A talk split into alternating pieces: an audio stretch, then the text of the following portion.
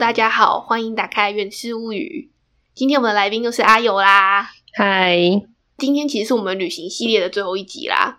阿友有没有觉得很感动？呃，感动的 点是，好像有点快诶。会很快吗？哎、我这个旅游是夏天去的，等到这一集播出的时候都已经是快要圣诞节了，这很慢了吧？ 我是觉得拖很久啦。 OK，不过这集会是我们旅游系列的最后一集啦。那大家如果觉得很不舍的话，可以留言跟我说，那我可以再拿其他的旅游经验出来分享。 OK，上一次我们分享完了策马特两天的山地践行，今天我们就要挥泪离开策马特啦，为什么要回泪啊？因为感觉策马特是一个很漂亮的地方，然后离开它很舍不得你，只是写好稿了吧？ 又想造孽。好，哦那我们现在要继续前往下一站啦。其实我们接下来这趟旅程的下一个重点行程就是德国的黑森林，但其实因为策马特是在瑞士的南边，黑森林在北边，所以如果要到黑森林的话，我们基本上就是要横越整个瑞士，从下往上开才能到德国的黑森林，所以中间有一个一天的 gap，我们其实就是在开车。整天哦，几乎一整天啊，就从南开到北。但我们还是有稍微绕去少女峰那边看看啦，会就是路上欣赏风景。哦，然后瑞士这边的山其实真的很多，而且很陡。 你知道那个瑞士的山旁边的告示牌会画的一个图案是警告标语，然后警告的标语上面的图案是一台车翻过来，就是小心你会翻车的一个图案。 觉得很无言，就是有什么用啊？跟我讲说可能会翻车，我也没有办法避免会翻车啊，要怎么小心？ ，OK，而且那个路陡归陡，我们那时候是用 Google Map 导航嘛，就是要从策马特到少女峰那边一个城市叫因特拉肯。嗯，结果导到一半，那个 Google Map 的语音小姐就一直跟我们说：“请上火车，请上火车。” 为什么？我就很傻眼，说这是怎样？而且这种是没有别条路导，他就是直接叫我们一定要上火车，所以我们就真的只能一直沿路开开开。呃，结果开到那边都发现真的是死路，死路的地方就有一个火车站，然后那火车站是给车子上的火车、欸，为什么啊？为什么要这样？我觉得是因为那个山路实在是太过于陡峭了，然后为了安全，还有为了快速起见，他们就直接打了一个山洞。可是那个山洞非常的长，也许是开车要开太久才能出来，所以他们就是用火车的方式。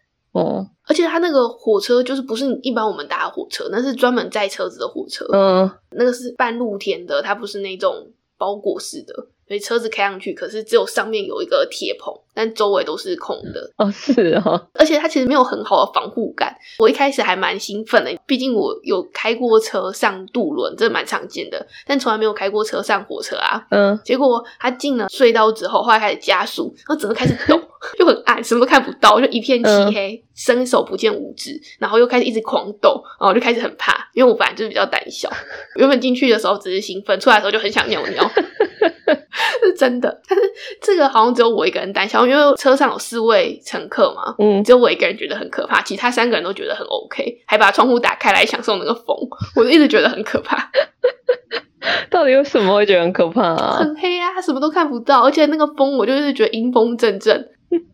反正可怕归可怕啦，就是出来之后它就真的有种到另一个世界的感觉。因为本来在策马特那边是属于比较石头感很重的山区嘛，然后一出来之后就是绿色草地型的一片，嗯，它就变成少女感很重，就是少女风那边我觉得是少女感比较重，所以才叫少女风吧。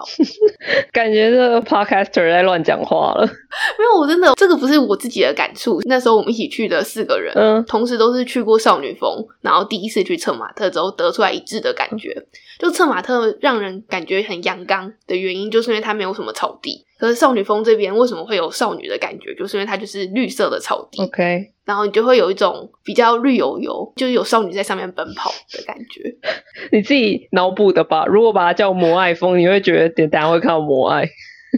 真的啦，我觉得人到现场之后就会有这种感觉， OK，然后反正其实到这边我们就差不多要离开瑞士了，因为你到瑞士的北边了。但是呢，在离开瑞士之前，我这边想要最后分享一些关于瑞士的开车需要知道的小知识。第一个就是要开灯，嗯哼，就是刚刚有说到嘛，就瑞士这边山路很多又很陡，所以它如果天气不好的时候，你的视野可能会比较不好。所以从二零一四年开始，瑞士的交通法规就有规定，在瑞士开车的时候，不管是白天还是晚上，都是必须要开灯的、哦，哦，所以就算是白天也要开灯。嗯然后如果你在路上没有开大灯，是有可能会被警察罚钱的。哦，之前是不是台湾好像有在说要全天开大灯呢？我不知道哎、我只知道台湾的隧道是不是都一定要开灯啊？不管什么时候。哦，对了，隧道是本来就要开，像我自己是都会开着大灯，感觉比较安全。没事的话就开着灯就好啦。对啊，对啊，而且也没有差那么一点点电。对，然后题外话，冰岛也是哦，冰岛也是全天都要开灯，所以如果计划要开车旅游的话，要注意一下。好哦，另外一个部分就是路税，这一趟旅程好像没有什么提到过要缴过路费这件事情嘛。嗯然后其中一个部分就是因为各个国家有各个国家的过路费机制，像比如说德国跟荷兰，过路费都已经包含在税金里面了，所以其实基本上你在德国跟荷兰开车都是不用再过收费站的。可是像法国就是有收费站，所以法国的过路费就是你开了多远就要交多少。哦，在瑞士呢又有点不一样，瑞士的入税是你每一年都要买一张贴纸，嗯，那张贴纸叫做 Vignet，那个贴纸你要贴在挡风玻璃上，嗯一张贴纸大概四十欧左右，就是那一整年的年，不管你是不是瑞士车，你只要进瑞士开车，你就需要那张贴纸。啊，如果你没有贴的话，就会被罚钱。那其他国家人怎么办？买啊！我们要去瑞士玩之前，我们就要先去买那张贴纸，贴在我们的挡风玻璃上。好不人道哦。 这还不是最不人道的点， 我觉得最不人道是那张是年票，对啊，。所谓的年票就是它是一年计价的，所以它的有效期间是从前一年的十一月到下一年的一月。所以如果我今天是十二月要去瑞士的话，我买那张票就只有两个月的有效期限 超级不人性化哎！我不知道哎，身为一个华人，不是应该会想点方法规避它吗？例如说跟人家借贴纸，没错，你这就是讲到重点了。很多人会这样做，没错。如果你今天夏天去了，朋友可能隔两礼拜也要去，他们就把那个贴纸撕下来给另一个人贴，因为他这样很难去抓。对啊，所以呢，那时候买那张贴纸的时候，那卖票的都会跟你说，那个收据要留着，嗯因为他们知道有些人会把贴纸重复的乱贴在别的车 上，对，所以他还会检查你的收据。那就收据跟贴纸帮斗起来卖啊。 对。然后那个时候我就觉得，你讲这个有意义吗？我把收据跟贴纸一起交给那个人不就好了？ 对，是可以这样做，但是你那个撕下来有可能会留下一点痕迹。 OK，嗯所以你再重新贴，有可能会看得出来。正规的管道就是你应该去买一张四十块的入税，所以也是因为这样，它有规定是一定要贴在你的挡风玻璃上，你不能只放在那个地方，一定要贴上去。哦，OK，这也是避免你就是重复使用的一个方法之一。这很不公平啊。对啊，这是他们的一个收税制度。但其实这个是我一开始就知道，所以有做好准备的。后来我们到了德国之后，就发生了一个我们真的不知道的情况。嗯，就是在德国，他们因为环境保育的关系，在各个区域都有各个区域的环境保育贴纸，然后那个贴纸就是跟税金一样，但它没有时效性，它就是需要买那一个通行贴纸，然后当你的通行证。所以，如果你想要开进城市里面的话，你就必须要付了那个税金才能开进去。哦然后说我们不知道，这直到我们已经开到德国一个城市之后，要停车停在外面，然后就有一个德国人跟我们说：“哎，你那个没有贴纸，没有贴纸是不能开进城市里面。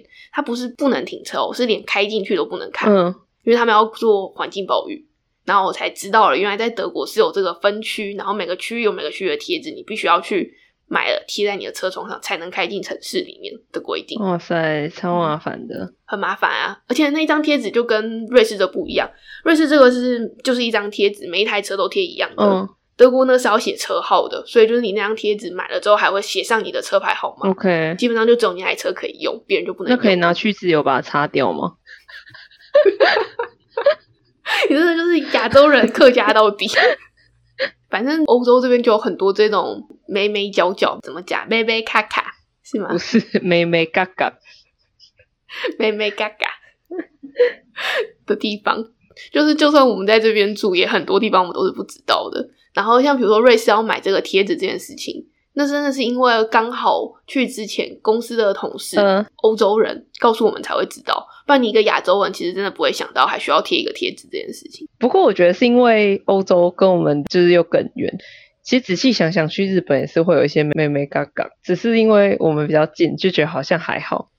我觉得是类似的概念吧，就像是我这边的欧洲同事也不是瑞士人啊，嗯，但他们就是对整个欧洲这边需要做什么事情会比较熟悉。哦，他们可能像我们一样会读内容农场文章，跟你说去日本绝对不要做十件事之类的。说到日本，有一个很神奇的，就是我之前的同事一直觉得，嗯一直觉得日本的物价很高，他们如果要去日本旅游的话，会破产那种感 觉。我是不能理解，我一直跟他说，你这边比日本还要贵，好不好？ 但他们一直不相信我，我一直不能理解他们到底为什么会有这种奇怪的偏差。也也许就是他们的内容农场骗他的，因为我那时候说完，他就立刻上网嗯 Google 了一篇文章，就是像那种英文版的内容农嗯场，解说去日本的消费有多惊人。你就直接说，那你去台湾玩好了，有我跟他说，我说台湾超便宜，你应该去台湾。然后他就觉得、嗯、那边没有动 漫。反思。我不知道你之前在英国有没有这种感觉，但我自己有觉得是欧洲人，他们其实对于东方的向往没有那么高、欸，嗯，会对日本啊、东方有向往多，通常都是仔仔，就他们接触了很多日本的动画，那他们才会对东方文化产生兴趣。但其他普遍的欧洲人，如果就是过欧洲的生活，没有去接触这些东西的人，他们其实对亚洲的好奇度跟向往度并不高、欸。对啊。不过我觉得他们会比较有兴趣的，也是什么泰国或者什么的。嗯，对。可是我觉得泰国在他们的那里面有另外一个意思，我不知道，因为我之前认识了想去泰国的英国人的女生，我知道，因为他们对东南亚又会有另外一种背包客类对型的对对对，就是那西方种，人，对对对对，就是那种感嗯。觉。然后他们就觉得那边特别嗯符合他们的想象的画面。对，好，啊那最后一个，就最后一个，其实我觉得也不算冷知识了，嗯就是我在路上一直看到，然后觉得很好奇的东西，嗯，就是城堡。其实我是很少看到城堡的，是、哦。但是这是一路往法国还有瑞士开，就到处都是城堡，欸就是每开一阵子就一直看到旁边有个城堡，一个城堡这样，所以我就有点好奇， 如果在欧洲买城堡到底要多少钱？ 呃哎呦，你要不要先猜看看？嗯，啊，好没有概念哦。一亿元吗？台币？算对了，因为它其实是这样，我今天查了一下哦，嗯就是可以买到欧洲城堡最便宜的大概只要八十几万欧元，嗯所以八十几万的话大概才两千四百万左右嘛台币。嗯，但是很烂，长得像谷仓的那种 吗？没有，这是对城堡的一个误解 OK 就是我们想象中的城堡一定就是那种有尖塔，嗯然后长得像是新天鹅堡那种类型的城堡。这是台湾人心中的城堡啊。对，这是大家心中的古堡嗯城堡的样子。但其实，在欧洲所谓的城堡有很多不同类型的，主要就是庄园类型的。嗯然后它其实房子可能就不会是像我们想象中那样子迪士尼城堡的样子，嗯它可能会比较像是凡尔赛宫那种类型，就平坦型的城堡。那个也算城堡哦，我不确定城堡确切的定义是什么，但它们里面看起来都是古堡的样子。但那个在我心中不算城堡， 那是宫。好，你心中的那种城堡，大概普遍的价格均价就落在一百万到三百万欧元之间。哦，那还是比想象中便宜耶。对啊，所以其实大概就是三千万到一亿台币之间。嗯，但我今天看到最贵的一个城堡要三千多万欧 元，三千万哎、三千万是多少钱啊？九亿吗？快要十亿了。而且我发现他们这些价钱，他们都会强调一个，就是房间数量，嗯，就是每一间城堡都会写它是几间房的城堡。哦，然后像那个三千多万，它是十二间房，就我觉得十二间房其实也不算很多，只是它卖的真的很贵。嗯，他们是想要买来当民宿吗？对我就是这么想的，我不懂为什么都要特别强调有几间房，有可能真的是投资用途，因为欧洲有很多的古堡其实现在都是旅馆，哦，他们都被改成饭店啊旅馆了可。是十二间房，然后要三千多，好像赚不到到什么钱。那个我觉得应该不是要给投资人，因为它上面有一个关于它那个房子的叙述，它写了一个是它离日内瓦只有四十五分的开车距离，嗯，或者是十分钟搭直升机的距离。 那时候我看到这句话的时候，我想，嗯，那就是卖给有钱人没错了。 谁会把直升机当成一个交通运输的考虑标的之一啊？ 最好还配备护城河。哎、真的有，不要小看它，真的有配备护城河，还有配备一大片的庄园地，哦，然后还有独立的小的教堂，还有停机坪。还有停机坪。那现在讲完城堡啦，我们也离开瑞士了，嗯到了德国的黑森林啦。嗯，那在我要分享黑森林之前，我要再插入一个旅行的小插曲。哎呦，你在英国的时候，是不是有在用洗碗机的习惯啊？没有啊，很难过。我这辈子没有真正的拥有洗碗机过，只有去 Airbnb 那种有用过几次。好吧，那这样子的话，这个小插曲可能还是对你适用，因为你还是有考虑要买洗碗机嘛。之后，嗯，就一般用洗碗机的时候，都会有专用的洗碗筷，哦但因为这次我们也一样是住宿的地方有洗碗机，嗯然后呢，我们没有找到还有放洗碗筷在那个地方，嗯，但我们吃完早餐之后又想偷懒，不想用手洗，就觉得嗯有洗碗机为什么要手洗？嗯我就放进去了，我就挤了一点洗碗液，就直接关起来，然后让它泡。嗯，你觉得这样可以吗？ 不行啊，泡沫会太多。明明就没用过洗碗机，为什么你会知道？我跟你说，因为我现在人生就缺洗碗机了。所以你已经研究很多了，对我是键盘洗碗机小达人，虽然没有实战经验，实际上使用次数可能不超过五次。 如果有一天我去找你的话，请记得让我操作你的洗碗机。可以啊，我这边有洗碗筷，不担心。它也不是一定要用洗碗筷，你也可以用洗碗机专用的粉，但是你绝对不可以倒普通的洗碗巾，这是绝对不行做的。没错，哇，你真的很懂。你知道我那天看到什么吗？我那天真的看到电影画面出现在我面前呢，欸 就是电影里面常常都有那种泡泡布满整间房间的画面。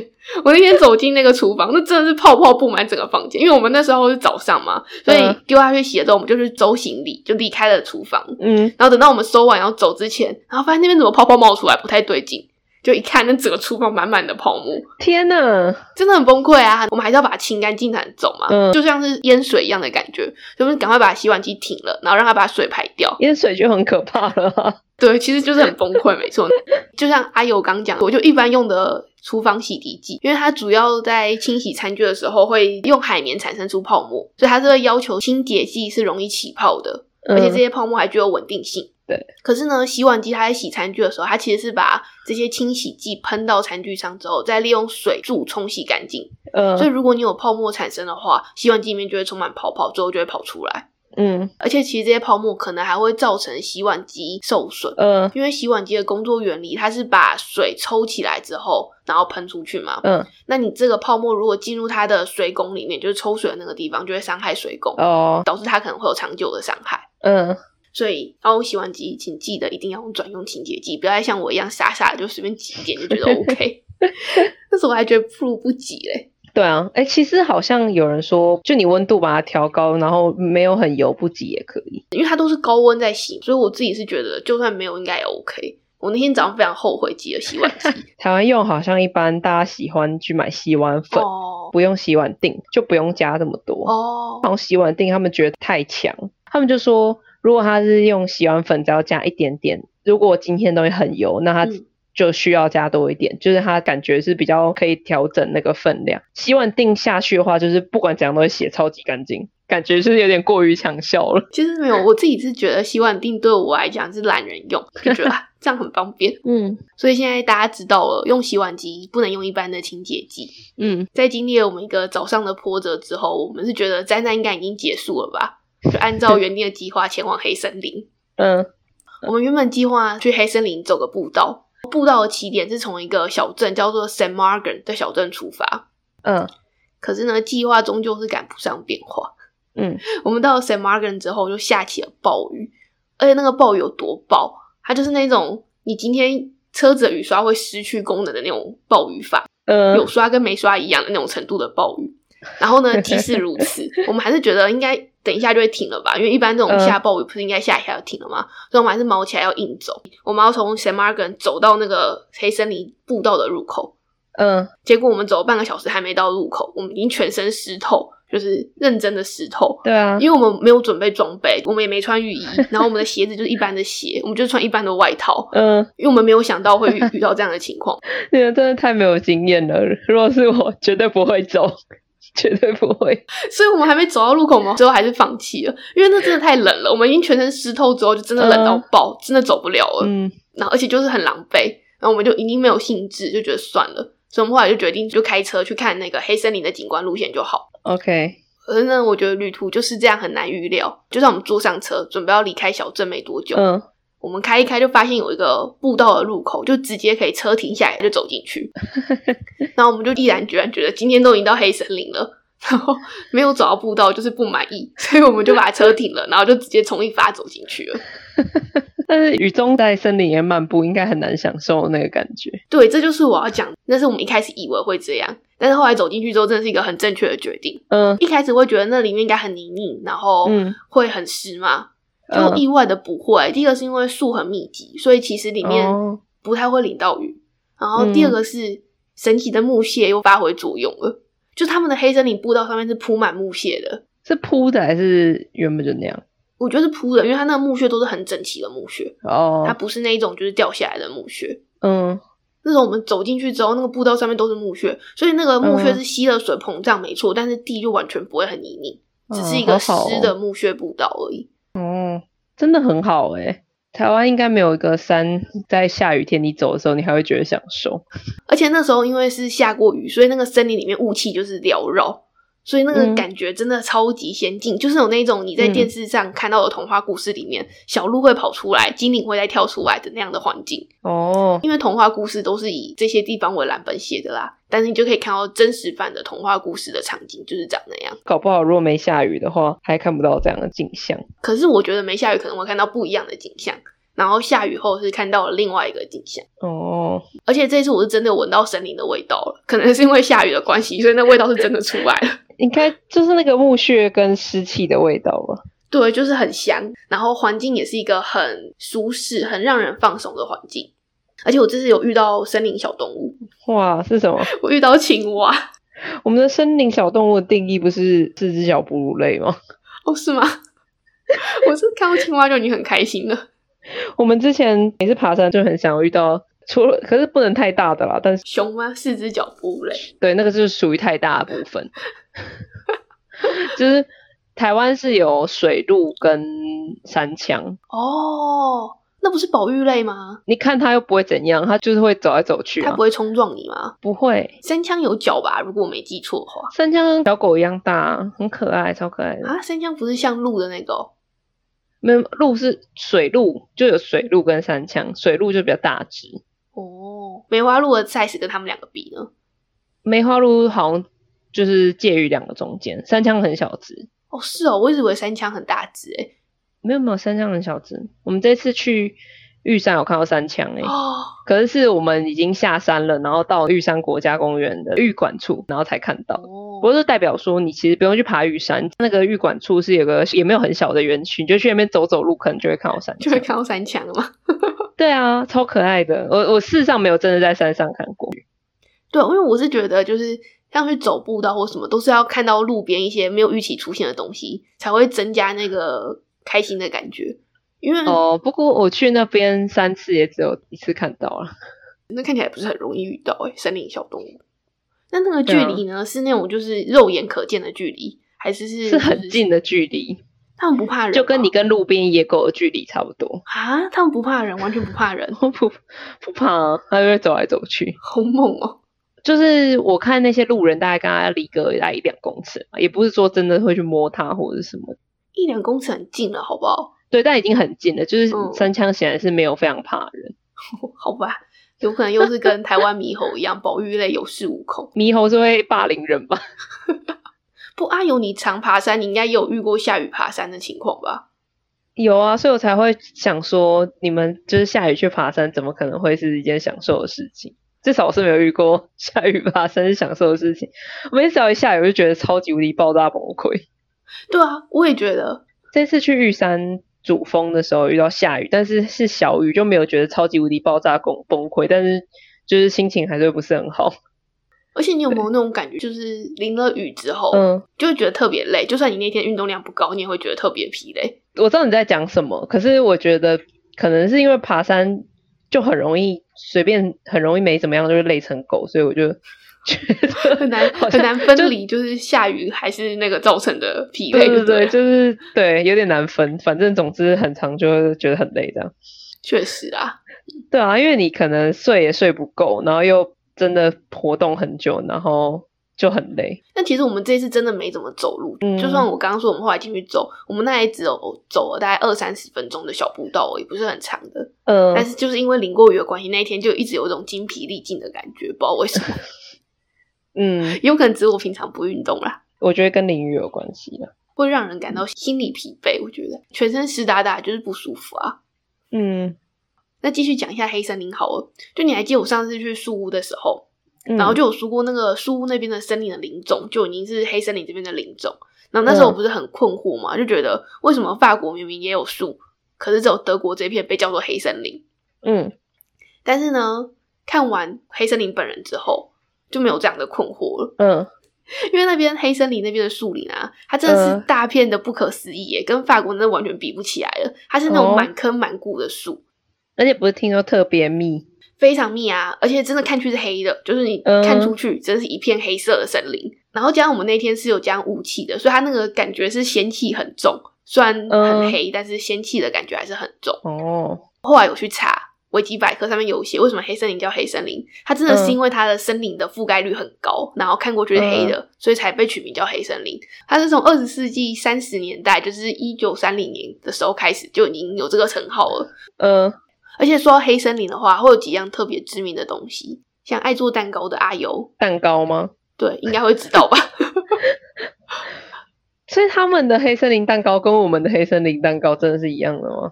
你有做过黑森林蛋糕吗？台湾黑森林蛋糕就是巧克力蛋糕，然后抹鲜奶油，然后中间要撒那个巧克力碎屑，再放一个腌制的樱桃。好，你刚刚讲的这些东西里面，这个东西对了，就是那个腌制的樱桃。 OK， 我也不知道为什么，就是现在的黑森林蛋糕，我们都是觉得是巧克力蛋糕嘛。对，但其实，在黑森林的原创地这里的话，它的巧嗯克力味一点都不重，反而是酒味很重，哦，就跟你刚放的那颗樱桃有关。哈，跟那个有关。没错，跟那个有关。就为什么会有黑森林蛋糕呢？嗯黑森林蛋糕大概是二十世纪三十年代开始在德国地方开始流行起来的一种蛋糕，啊嗯，而它的主要成分呢有脆饼面团的底托，就像 cheese 蛋糕的底浓。对，就像气质蛋糕的底的那种没错，嗯、然后鲜奶油、樱桃酒，还有黑樱桃，然后最后还有一点巧克力碎末，诶，那它蛋糕体是什么？巧克力味很淡的巧克力蛋糕，但是很少。它其实主要并没有巧克力蛋糕，因为我们那时候点了，它真的比较厚的一层是那个樱桃酒做成的夹心，我不知道怎么说、欸，就是切碎九支樱桃，然后混鲜奶油的那一种。对对对对对，和它那个鲜奶油我觉得不多诶、还是九支樱桃比较多，就是厚厚一层九支樱桃。啊，这样不会有点腻吗？我觉得比起腻太苦了，那整个蛋糕是苦的，它那个蛋糕嗯体、海绵体本身也是泡过樱桃酒的样子，是湿的，不是干的。哦，所以那个一口吃下好去苦啊就是满满的酒味，就是 整个是樱桃酒的味道。嗯而且呢，其实，在德国，他们对做黑森林蛋糕的制作是有严格的要求的。嗯他们二零零三年的国家糕点管理法中没有规定，嗯，黑森林的蛋糕必须要是樱桃酒奶油蛋糕，蛋糕馅是奶油，然后配嗯樱桃，而且一定要加入樱桃酒的量到明显的可以吃出酒味，这样才能嗯称为黑森林蛋糕。然后里面只能含有三 percent 的可可粉而已。如果不满足这些条件的话，就不称为黑森林蛋糕。 那台湾的其实没有糟精的太离谱呢，它除了樱桃酒没加够。我觉得吃起来味道差异很大、欸。 对啊，可是你你你看它的那个规定，然后就仔细想了一下，好像其实你要说都有符合，只是当然它樱桃味不重，但它就是有，哦，但它只有樱桃酒真的是不够。台湾应该没有黑森林蛋糕吃起来是有酒味的吧？应该没有吧？因为不好吃啊，重 点。对啊，就这这条是绝对不符合，但其他好像应该多少都算符合吧？我自己是比较喜欢台湾的黑森林蛋糕啦。对啊，那个地方的黑森林蛋糕并不好吃， 而且其实这个不好吃是有名的不好吃，所有人都知道它不好吃，但是大部分人还是会去吃一下，因为毕竟那是黑森林蛋糕的原产地。嗯，我懂。好啦，说到这里，其实也感觉到我们那一天其实蛮疲惫的，就是淋完雨之后全身湿透，然后很累，而且其实没有很大运动量，但是就是觉得有种心力交瘁、精疲力尽的感觉。呃，那天支撑我走到最后的最大的动力，就嗯是我们晚上要去泡温泉。我去爬山支撑我走到最后的动力都是车在那边，不得不。 登山口在那边，不得不。我也是啊，我家在荷兰，不得不就还是必须要上路继续走。阿尤，你有在欧洲泡过温泉吗？我要好好想一下这个问题。我觉得应该没有那你有去过 SPA 或三温暖吗？啊。对，我想起来了，为什么会刚刚会觉得有一种诡异的感觉？我没有在欧洲泡过温泉，你也有去过？就是英国不是有个城市叫 Bath 吗？嗯嗯就 Bath 这个城市是以澡堂出名的啊、嗯嗯，对，我那时候去，我我觉得是没有温泉呢、可能它有温泉，可是我一直说他们没有把这个当成一个卖点。哦对啊，我记得 Bus 只有一个可以参观的罗马时期的公共澡堂，对，然后脏脏，它那个水好像我是热的吗？我有点忘记了。那个水我没懂哎、那个看起来有点脏。反正我确定那个 Bus 那个应该是不能泡的。对，但我觉得有点惊人，就是感觉怎么会是一个澡堂闻名的地方，然后没有卖温泉这样？ 对我没有在欧洲泡过温泉，我一开始以为是欧洲人不喜欢泡温泉，毕竟 bus 都不泡温泉了，我实在没有办法想象还有谁要泡温泉。没有，我觉得还有另外一个可能是你没有发现那是个温泉，他们不会特别讲出来吗？他会说它是温泉，但是你实际走进去，你可能不会觉得它是温泉才是问题。嗯在欧洲泡温泉或者去 SPA 的话，嗯他们常是男女混合的裸体温泉或 SPA。哦不要以为听到就是裸浴就会觉得是日本那样的温泉哦，也不是。嗯欧洲这边的温泉长得跟我们台湾游泳池很像，嗯就是台湾游泳池除了泳道之外，不是还有一个区域是水疗区吗？嗯你可以把它想象成那个水疗区就是欧洲的温泉了。嗯就是那样子很开阔的环境，然后会有那种泡泡床、水柱，然后你来想象他们是裸体在那个地方走来走去。但是日本不是也有像这样子的地方吗？日本的混合汤的话，还是是比较像温泉池那样吧。日本混合汤应该也没有很多了吧？我去过一次有混合汤的，嗯但是也没有真的裸体，就是它是有分男女汤，然后顶楼是男女混合汤，嗯可是女生跟男生这道男女混合汤之间，它是有提供你一个类似衣服的东西给你穿的，它也不算是泳衣，就是可以给你套住的衣服，嗯所以你也不完全是裸体，虽然是混合的。嗯我到目前为止还没有去过真的纯男女混合裸体的那种类型的温泉，我还没有勇气尝试啊。嗯但是我有去过，就是他们这边的三温暖也是要裸体，我有去过三温暖裸体的，呃也是男女混合。然后我觉得外国人就是很自在，他们就是走进去，然后就是毛巾就打开，就躺在那个地方。嗯我还看过一个女的超猛，她就直接脚翘起来，嗯就是裸体躺着翘脚，嗯所以就是一览无遗的所有地方这样。嗯我是我自己本身是虽然是裸体的，但是我是有就是围毛巾的，我还是没有办法就是完全的裸露，嗯因为别人都会裸体，所以你也会相对的没有感觉那么不自在。嗯即使是男生女生混合，就是你会看到各种东西在你的周围游走，嗯你也会觉得就算了。哦而且还有欧洲这边的温泉，除了我刚刚讲的像游泳池那样之外，嗯还有就是他们的温泉的温度一点都不高，哦，就是跟温水游泳池的那个温度差不多。那温泉游泳池有点冷呢、对啊，不热啊，超级不热。就是这边如果你是冬天去泡温泉，你可能不会有那种就是很爽的感觉，嗯、因为它就是游泳池的感觉，哦而且连那个绿水的味道都很重。啊，就我那时候真的觉得，哎、我这是在泡温泉吗？还是是游泳池那种感觉？因为那个温度不够高，所以绿要放多一点嘛。它只有一个池，很小的池，可能温度会高一点，但主要的池温度都不高。嗯反正如果有考虑要去欧洲泡温泉的人的话，嗯就是要注意一下，查一下，因为像我这次住的地方是一个黑森林这个区域很有名的温泉地，叫巴登巴登。嗯然后巴登巴登就有很多泡温泉的地方，但是几乎都是裸体的，就只有一两家是可以穿泳衣的，哦所以要先查一下。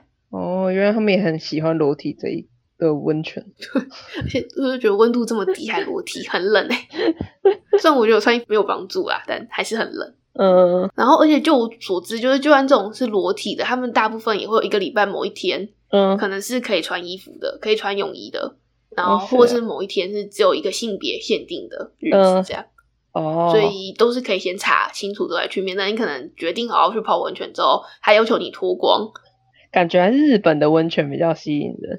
没错啊。如果让我选的话，我绝对是日本温泉排世界第一。那日本温泉真的太舒服了啦，对啊，就泡完就觉得很幸福。对啊。我自己在日本泡温泉，我是最喜欢泡户外汤。嗯，冬天的时候泡户外汤，就那感觉特别好。真的。哦，这次去的时候，他们有户外池 啊， 要死啊！就是那个里面的那个三十度左右的水温在室外，然后外面又是七八度的气温，嗯然后配上三十度的水温，就完全我不知道我在干嘛，就冷死，有种在外 面冬天洗冷水澡的感觉，就连在家里洗澡都比它热。对啊，感觉好难过、哦。就那天支撑我的动力是泡温泉，但实际其实那个温泉很一般。好啦。那其实呢，我们的旅游系列后面剩下的两天就是只有赶路回家，所以就没什么特别可以说的地方了。所以我们的旅游系列就要结束在这个惬意的泡汤之中啦。 哦， 惬意吗？你刚不是才说还好因为我的稿写了惬意， ？OK， 虽然其实确实啊，就是没有特别的。不过我的意思是说，如果你都已经到了黑森林，然后那天我要选住宿地的话，也是一个不错的体验啦，去泡个温泉。然后泡完之后就觉得差强人意。就是体验喽。以后你就可以说你泡过欧洲的温泉了，不怎么样。 OK，这边要做个预告，就是我接下来还会开启一个新的系列，嗯也还是一样是我夏天去的活动。嗯我其实今年夏天还去学了怎么开帆船，因为我住在荷兰嘛，嗯然后荷兰其实什么没有，就是风大水多。所以我就去学一下怎么开帆船，然哦后我觉得可能是台湾比较少会接触到的一个活动，嗯所以觉得蛮有趣的，就分享给大家。哦，所以如果有兴趣的话，就要持续锁定《源氏物语》的更新。然后要哎，按赞加订阅，你每次都只讲对这两个，最后一个你 always 没有说的。还要留言哦，没错，没错，要求真的很已经高、欸。有进步了。哎、那天姑姑是三个全对、哦她直接讲出来三个就全 中。 OK，好啦，那这一集的节目就到这里啦，大家拜拜。拜拜。